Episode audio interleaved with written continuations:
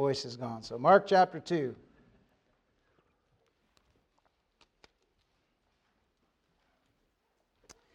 In this story, this is early on, it's, it's found in Matthew, Mark, and Luke of the we the, the Gospels are the synoptic Gospels because they're very similar. Uh, synonym, which is where synoptic comes from, but they're very similar in a lot of the, the um, s- stories that they tell, but the uh, the stories in every one of them are a little bit different, right? So you can get a little more detail in, in each one of them. So as I was studying, I went to Matthew and read the story there, and then I went to Mark and read the story there, and went to Luke and read it there. John does not record it. He records a different, uh, a different man, uh, lame from his birth. Um, but there's a little more details, and, and if you're taking notes, you can write these passages down so that you can go back and look at them later. Uh, because some of the things that I am going to talk about this morning are not found in Mark chapter 2, but they're found in Matthew, uh, the, the correlating passage in Matthew. So, Matthew chapter 9, verses 1 through 8 is where you'll find this also. And then also in Luke chapter 5, verse 17 through 26. And I will refer to some of those, but I won't necessarily go over there uh, and read from them. But we're going to read uh, Mark chapter 2 and verses 1 through 12. Mark chapter 2, verses 1 through 12. It says, And again he entered into Capernaum after some days, and it was noised that he was in the house. And straightway many were gathered together, insomuch that there was no room to receive them, no, not so much as about the door. And he preached the word unto them. And they came unto him, bringing one sick of the palsy, which was borne of four. And when they could not come nigh unto him for the press, they uncovered the roof where he was, and when they had broken it up, they let down the bed wherein the sick of the palsy lay. When Jesus saw their faith, he said unto the sick of the palsy, Son, thy sins be forgiven thee. But there were certain of the scribes sitting there and reasoned in their hearts, Why doth this man thus speak blasphemies? Who can forgive sins but God only? And immediately, when Jesus perceived in his spirit that they so reasoned within themselves, he said unto them, Why reason ye these things in your hearts? Whether is it easier to say to the sick of the palsy, Thy sins be forgiven thee, or to say, Arise and take up thy bed and walk. But that ye may know that the Son of Man hath power on earth to forgive sins, he saith to the sick of the palsy, I say unto thee, Arise and take up thy bed, and go thy way into thine house. And immediately he arose, took up the bed, and went forth before them all, insomuch that they were all amazed and glorified God, saying, We never saw it on this fashion. Um, so we are in Capernaum, and if you remember, not too many weeks ago, Pastor taught on Capernaum on a Sunday night. It was one of the places that they went on their trip to Israel. And Capernaum was the city of Jesus Christ. It was kind of where he based his, his ministry out of. And uh, I also, I asked Emma this last night, and after a little pulling, she remembered. Does anybody know who, li- who else lived in Capernaum? Whose house was there? Peter. Peter. Very good. Peter's house was in Capernaum. And if you remember from the geography lesson, they, they, the Catholic Church has built a, uh, um, a what? A church. Yeah. They built a church over Peter's house. And then the synagogue was not far from there where Jesus would have left Peter's house and gone and taught in the synagogue. And, and that is still there as well, I believe. Um, I'm not as well versed, but I tried to remember his lesson. But, but the house of Peter is sitting still intact somewhat under the church there, uh, the Catholic Church. Uh, and they built that there kind of to preserve it. And if you remember, the Catholic Church is built there to kind of sort of represent a boat, uh, which would make sense, all the fishing on the Sea of Galilee and everything else, Peter being a fisherman himself. But Jesus was in Capernaum. Now, if you go to, uh, you don't do it now, but if you go to, um, believe it's Luke, I didn't write this down. It's one of those other passages. If you go back there, Jesus, again, he entered, Mark chapter 2, verse 1, again, he entered into Capernaum. So again, where was he coming from? Well, we go back and look at that. And he was coming from the Gadarenes, where he had just healed the maniac of Gadara. Now, if you look at on your map, and most of you should have one in your Bible, um, I can do it backwards. Capernaum was on the northwest side of, sea of the Sea of Galilee. The Gadarenes were on the southeast side of the Sea of Galilee. And if you remember, uh, I think he said the, the Sea of Galilee was eight miles wide and about 12 miles long. Well, they're traveling almost the full distance uh, of the Sea of Galilee back and forth. But what had happened here, is Jesus uh, had healed Peter's mother in law in Capernaum at Peter's house. He heals his mother in law.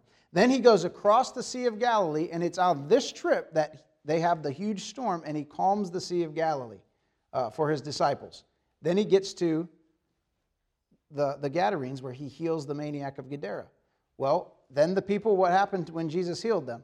When, when he healed, there actually were two, two demoniacs, and we always focus on that one, but there were two there. But what happened after he healed them? What did the people do? They ran him out. They chased him out. And, and it says he goes back to Capernaum, and that's where we pick up this story. Again, he entered into Capernaum. So he's back and forth across the Sea of Galilee, and now we have Jesus in Capernaum, likely uh, in Peter's house.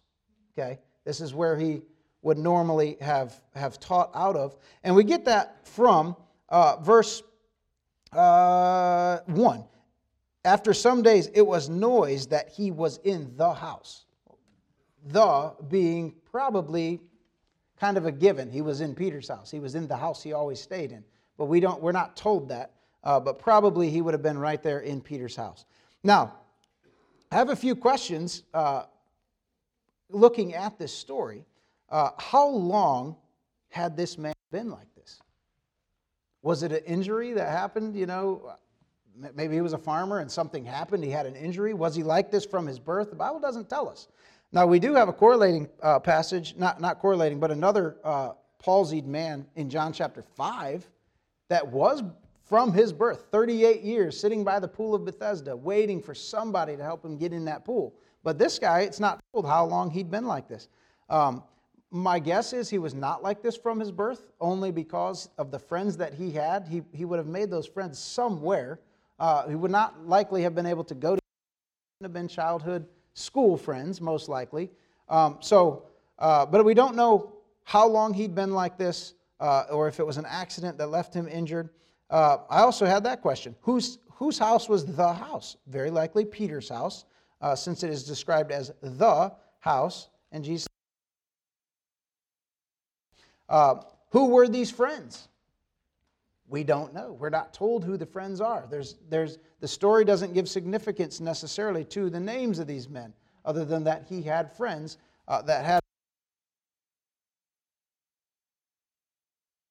Where had this faith? faith? Had they heard uh, the stories of Jesus? Had they been followers of Jesus? Remember, they are from Capernaum, and that's where Jesus has been basing his his, his ministry. Now, you got to remember, this is early in Jesus' ministry. Look where it's at in Mark. It's in the second chapter. So early, probably, in his ministry. And because also, uh, if you look uh, at verse 14 of Mark chapter 2, and as he, okay, verse 13, and he went forth again by the seaside, and all the multitude resorted unto him, and he taught them. This is right after he heals this man. And then verse 14, he passed, as he passed by, he saw Levi, or Matthew, the son of Alphaeus, sitting at the receipt of custom, and said unto him, Follow me. And he arose and followed him. So early in Christ's ministry, because he hasn't even chosen all of his disciples yet, because he chooses one of them right after this happens. So we know it was early in his ministry. So where did these men get their faith? Did they, as soon as Jesus said, I'm the Messiah and I'm come to heal, where did they get it from? We're not told that either.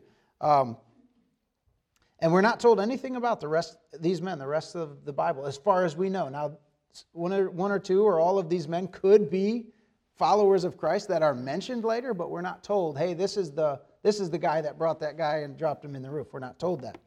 Um, but Mark is the most descriptive uh, in this account. He gives the most detail in this account. So we're going to stay in Mark chapter 2 um, and, and refer to. Talk about this this morning, just for a few minutes uh, I got five lessons from the life of a lame man. That's what we're going to look at this morning. And I'm not as good as Pastor. They're not all alliterated and everything else, so I'm just going to throw them out there and you can take notes and alliterate them yourself later. Um, but we're going to talk about five lessons from the life of this layman. Let's pray, and then we'll get into it. Father, I thank you for this day you've given us. God, I thank you for an opportunity again we have to open your word. God, I pray that, that, that you would help me, that you'd calm my nerves, but give me what uh, the words to say that your people need.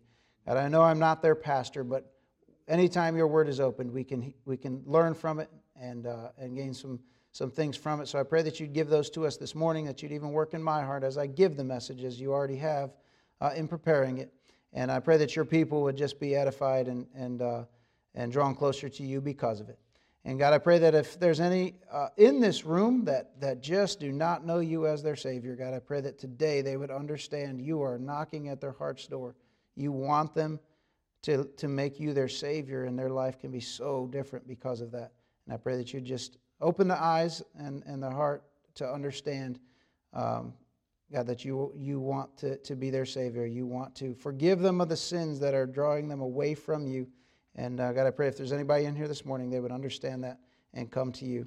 God, I thank you for the, the good news we've heard from Nitin and the, the trip there in uh, India. Pray that you'd continue to bless, continue to, they'd continue to see souls saved.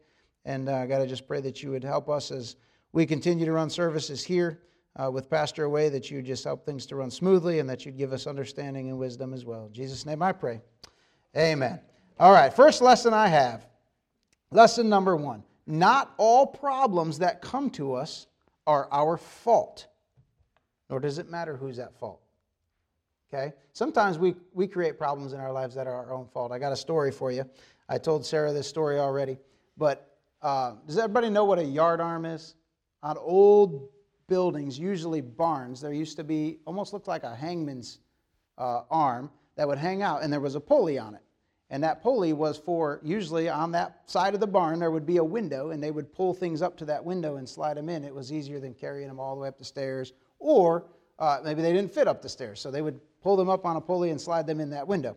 Well, this man one day, uh, they, had a, they had a bunch of bricks that they had been storing up there for a chimney uh, for the house they were building and the house was complete. They no longer needed the bricks. It was his, I think it was his dad's uh, bricks for when the house was being built. So he decided he's going to clean out this barn and take all those bricks down. Well, instead of throwing all the bricks down to the ground and then having to stack them back up onto a truck, he decided to put them in barrels and lower them down and set them right on the bed of the truck. So he, he had a couple buddies helping him. They loaded up one of the barrels of bricks up, and this guy held on to the to the rope, and when they pushed the barrel of bricks out, he's not as heavy as the barrel of bricks, so he went shooting up. And uh, on his way to the top, to the pulley, he passed the, the load of bricks. And it hit him in the shoulder, but he was hanging on real tight. Now he's, you know, 10, 15 feet in the air. He can't let go. He's going to crash to the ground. So he hit the bricks and was able to hold on. And about the time that the barrel of bricks got to the ground, he got to the pulley and jammed his fingers in the pulley. Well, now what, he, what does he do? He didn't have to wait long. When the barrel hit the ground, the bottom broke out of it and all the bricks fell out. So he came flying back down to the ground, and on his way to the ground, he the barrel again and cracked his shins. But he was able to hang on. He knew just a few more seconds he'd be at the ground, so he got to the ground and landed on all the bricks that were on the ground and busted himself up again. And he finally let go of the rope. He was finally on the ground, but he forgot the barrel was still in the air. Down the barrel came and landed on him. The point of this silly story is he could have avoided all those problems by realizing ahead of time, I'm not as heavy as the bricks.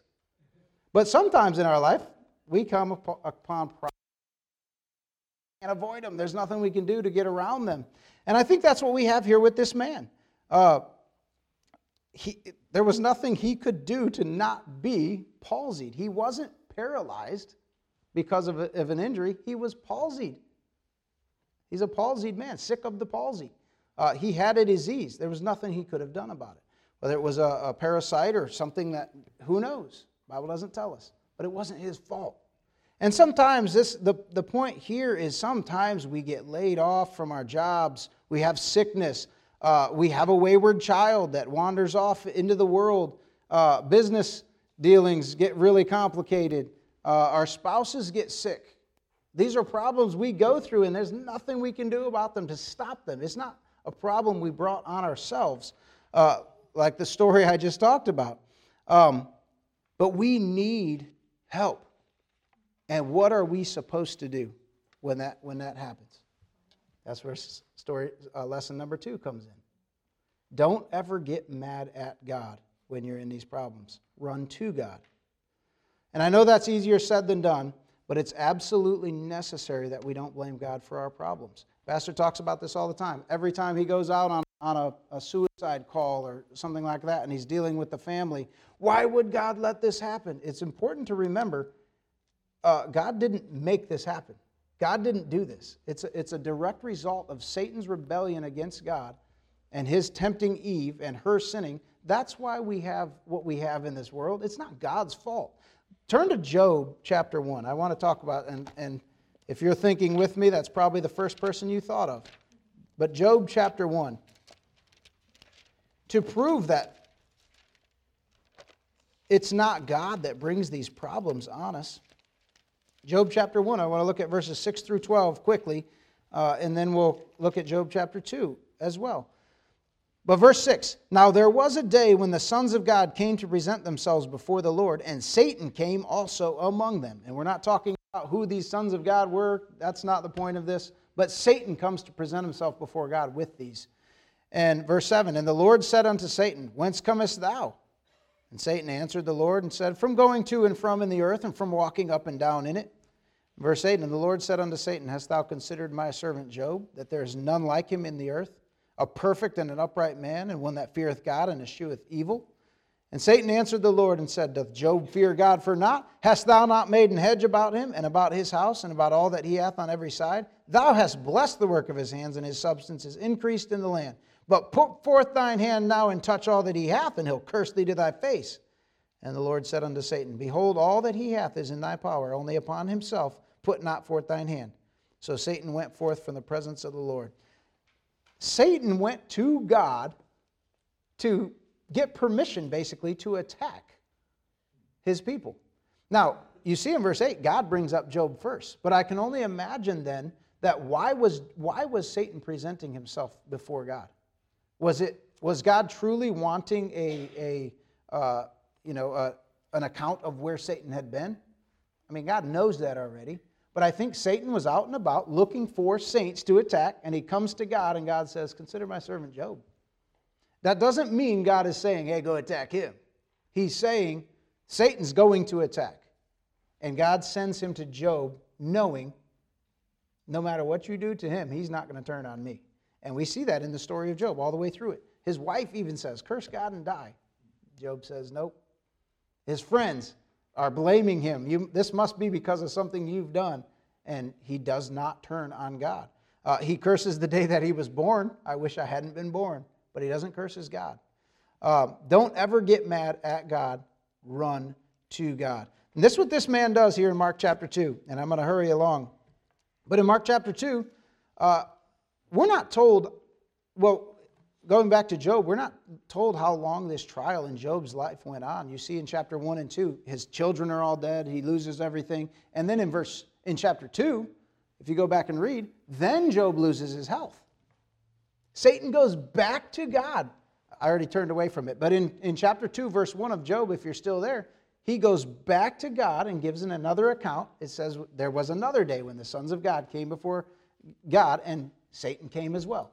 And he says, Yeah, you took everything away from him and he didn't curse you, but he still has his health. And God says, You can touch his health, but don't kill him.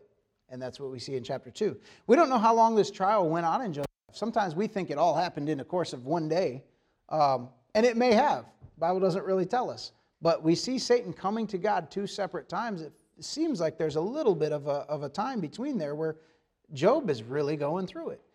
Um, we are told that the second time Satan comes and takes his health away, his friends are getting ready to come to Job to help him mourn the loss of his children. So, not years, but it could have been you know, days or weeks uh, before uh, that Job is going through this. But think of this man in Mark chapter 2. How long has he been going through this? And then he, I'm sure, just like the woman with the issue of blood, been to every doctor. Every she spent every penny she had trying to get better and couldn't. I'm sure this man went through just about every option they had. I don't know how wealthy he was or whatever, but every option they had in that day to, to heal this issue he had. And who is this Jesus? Could have been his response. I'm not dealing with another one. We've had lots of snake oil salesmen come by, so to speak. I'm not dealing with this one too. But he goes to God. He is, he is convinced. We know this by this passage. He says, Your faith. When Jesus saw their faith, he said unto the sick of the palsy, Thy sins be forgiven thee. But um, somewhere in there, he was convinced that Jesus was the Messiah and could heal him. He goes to God instead of turning on God. And I wrote this down. Um, I don't think, although little is recorded in this, in this passage, uh, that these friends had to twist his arm to get him to go see Jesus. Uh, if his attitude was, it's not going to work, but whatever, we'll give it a shot. And think about that. If, if his friends came to and he was like, whatever, it's not going to work, well, okay. I don't believe Jesus would have healed him. He healed them because of, his, of their faith, not because they showed up. Uh, they had faith that he could be healed. Think about these men.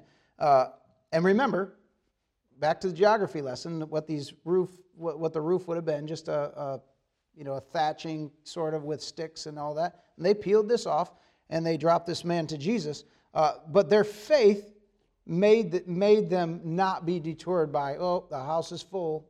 I think sometimes that, that's our attitude. We get to church, oh, it's full. We, we would just leave instead of staying in the back. This man was here to get healed because his faith drove him to, to God instead of having him get mad at God.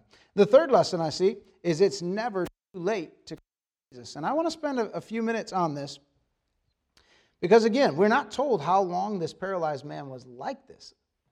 It was palsy to the point that he was paralyzed. Now, uh, you know, a, a, a palsy does not normally immediately paralyze you. So this man had been like this for some time. Uh, but it's never too late to come to, to Jesus. And I, I, wrote this down, I already mentioned it, but in John chapter 5, we see the paralyzed man at the pool of Bethesda. 38 years he's been waiting into that pool. Now, he had a little more hope. He saw people jump in that pool for 38 years and be healed. So he's waiting, and, and he tells Jesus, I don't have anybody to help me get in the pool. Uh, imagine, you know, those that had people helping them he had nobody, but he saw, at least had a little evidence that this was going to work. This man here has, other than Jesus healing other people, that it's stories that he's heard about, he has no proof that Jesus can heal him. Uh, it's his faith uh, that brings him to Jesus, but it's never too late to come to Jesus. Um, imagine this man's excitement um, when he hears of a man that's performing healing miracles. Uh, and, and it's in his own city, in Capernaum. This is where Jesus is basing on. Imagine his excitement. However long he's been like this, he realizes it's, it's never too late to come to Jesus. And, and I wrote a few things down here, but this man may have lived with this, without the touch of Christ in his life for 10, 20, 30, 40 years. We don't know. But, but the Bible says in 2 Corinthians chapter 6 and verse 2, Behold, now is the accepted time Behold, now is the day of salvation. And the obvious point here to me is it's never too late to come to Christ. Um, there are some, and I've talked with them at work or whatever else, who've tried everything. I've tried, I, am I'm, I'm in the middle of studying out the, uh, the Buddhist religion now, trying to get my inner peace and all the rest of that. And I've tried the Muslims, and they're, they're, they don't work. And I've tried this and I've tried that. Jesus is not just another religion to try but it's never too late to come to Him. Pastor says this all the time. As long as you're breathing, it's and, and that's the truth. Uh, can you imagine the difference Christ made in this man's life? We don't know what happened after this. We're not told. Now, it does say that he went about glorify, he glorified God and he left from there and went to his house. Uh, most likely, I mean, if nothing else, this man had a story to tell, right? But we're not told what he did uh, with the rest of his life. But imagine the difference that Christ made in his life, just physically. And I say that, but unless you've been healed from palsy and paralysis, we don't know. We don't know how that would feel. But you do know how it feels when your life has been touched by Christ and how that has changed our life. And unless you have come to Christ and, and experienced that, you don't know what that feels like. And I encourage you today, I, I really encourage you today to come to Christ. Um, often the, the argument is, but you don't know the bad things in, in, that I've done in my life, or you don't know the bad things that have happened to me in my life. And that seems like a legitimate argument. Jesus wouldn't accept me. You don't know how I, what I've done in my past. Um, but it's an excuse. Uh, granted, I don't know, and you don't know the shameful things I've done, or you may be asking what I'm doing in the pulpit right now, right? That doesn't matter. The fact that Jesus can forgive those sins and can heal us from all those things in our past. And the important thing is, it's never too late. Um, I encourage you today, it, your life will never be the same. Uh, those of you who have been saved recently, those of you who have been saved for, for decades, your life will never be the same. And, and if you've not come to Christ, uh, there's so much in the Bible that, that, that tells us about the change that comes. He makes us a new creature and all the rest of that. And I would encourage you at, at the end of the service, talk to somebody in this church. Uh, if they can't tell you, hopefully they can, but if they can't show you how to come to Christ, they can get you to somebody who can. It's the most important decision that we'll ever, ever make.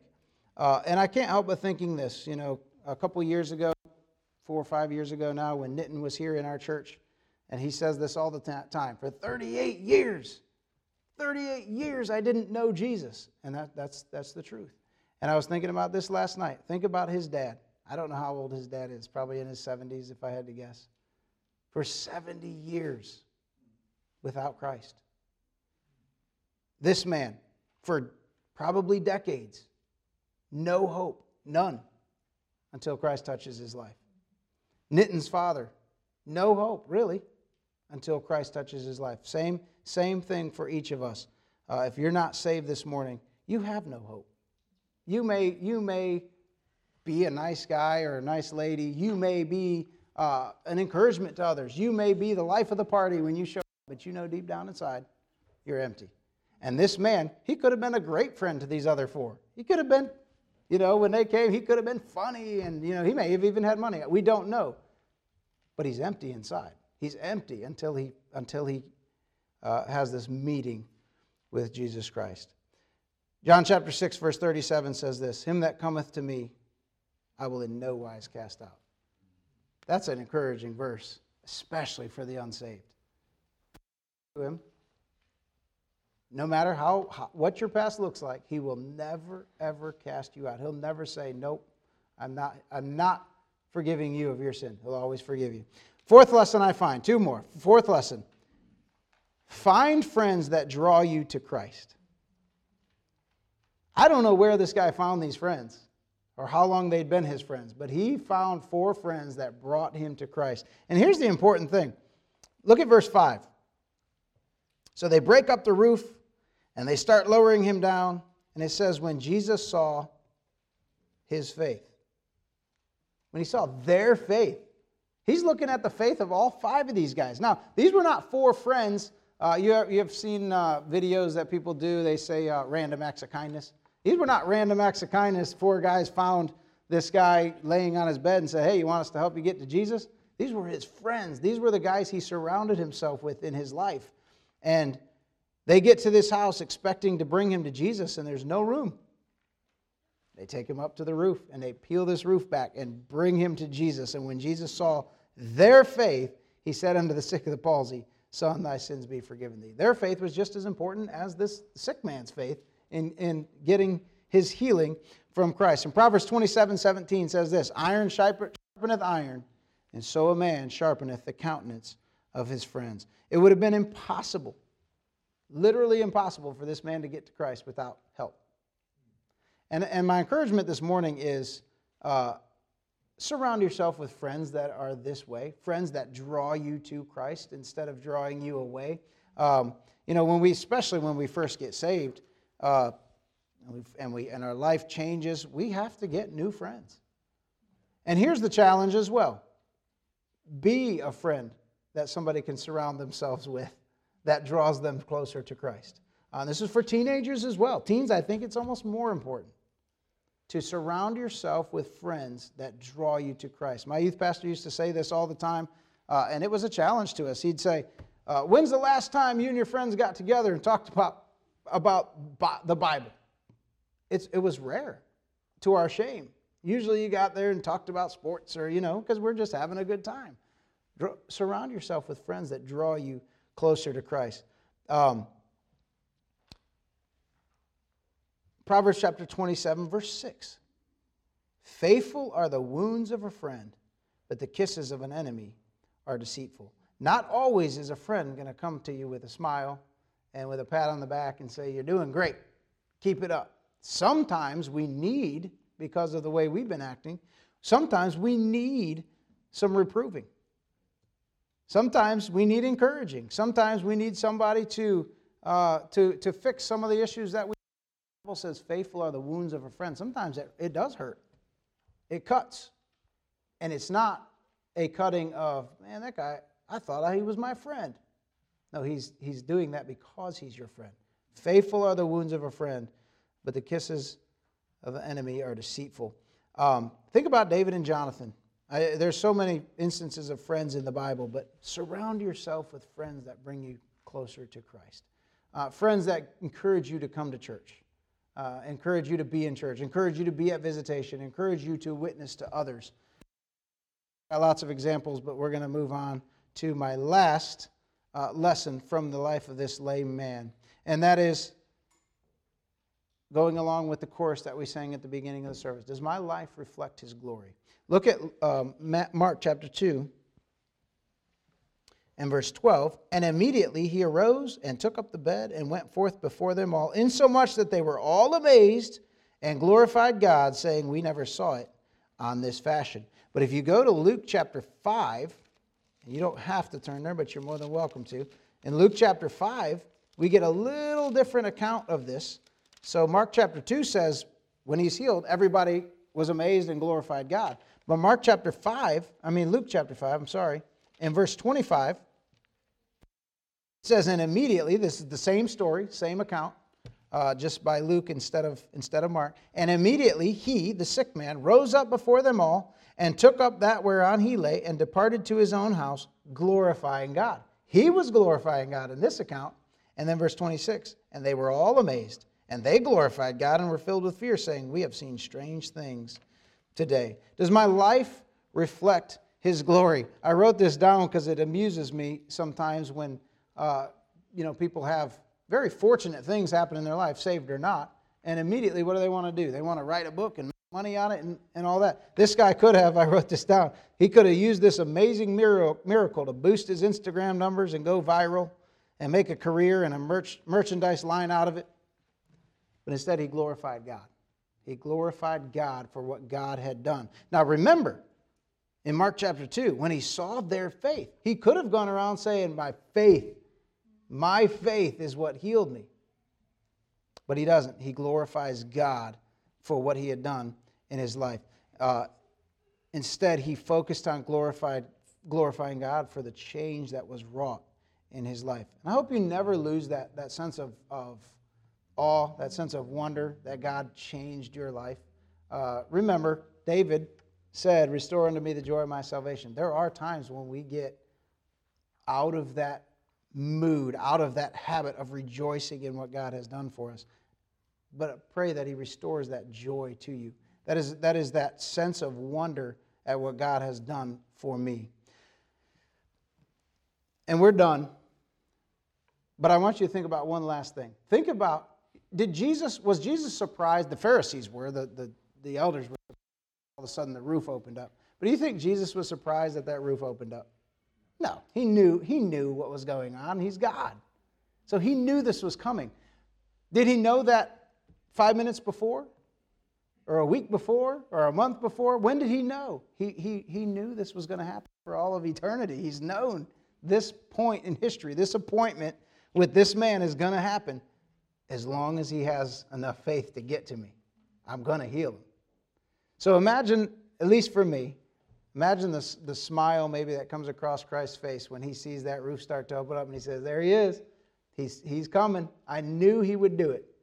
Not because, you know, not, not in, a, in a humanistic type of way. I knew he could do it, but in a, that's a man that has faith in me. And because of that faith, I'm going to forgive him of his sins. I don't care what the, what the Pharisees are thinking in their minds. And it's interesting also in this story that he, they didn't reason among themselves. They weren't saying, hey, who, who can forgive sin? They reasoned in their hearts. And God, Jesus perceived that they were doing this and he, and he corrects them for it. But um, it's also interesting uh, that Matthew, Mark, and Luke all record this story in their Gospels. It must have made some impact on them to see this man lowered through. And I thought about this too. Maybe, maybe they remembered it so well because they all had to help Peter fix his roof later. And they were like, yeah, remember that time? I don't know. But it made an impact in their lives. And uh, I would encourage us to, to learn these lessons, think through these lessons uh, from the life of this lame man.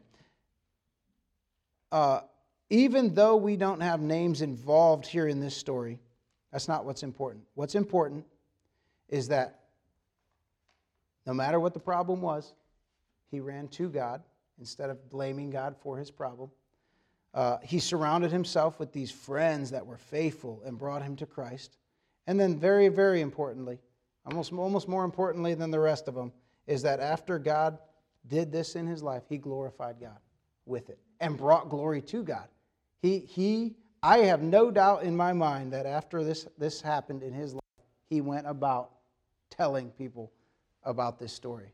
Jesus healed me. These people would have known this paralyzed man. They would have known who he was. And then they see him walking around. We see those stories in the Bible in other places. Isn't this the lame man? Yeah, it is.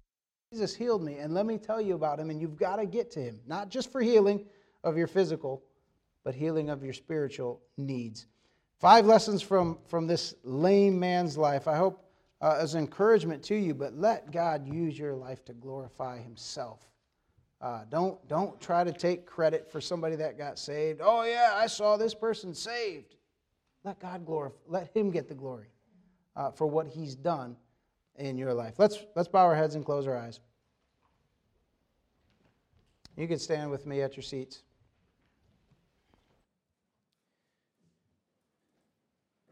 This may not be a, a, a sermon that pinpoints specific sins or anything like that that you need to come and confess and get right, but maybe it does. I don't know. I don't know how God works uh, in the individual hearts of people. But I will encourage this this morning. If you're here this morning and you have not come to Christ like this paralyzed man, if this man had never come to Christ, he would never have been healed. I, I believe that. Jesus wasn't, he wasn't going to that man's house. He needed him to prove his faith by coming to Jesus. And that's how we come to Christ as unsaved sinners, lost in our, lost in our sin. We are just as, as handicapped as this man was uh, in this story by our sin. And I encourage you today come up here if, you, if you've never understood what it means to be saved or you would like to know more come up here at the end of the service uh, or even during this invitation we'll get somebody to show you a little bit more uh, about that. As the piano plays if the lord's dealing with your heart in any way you come talk with him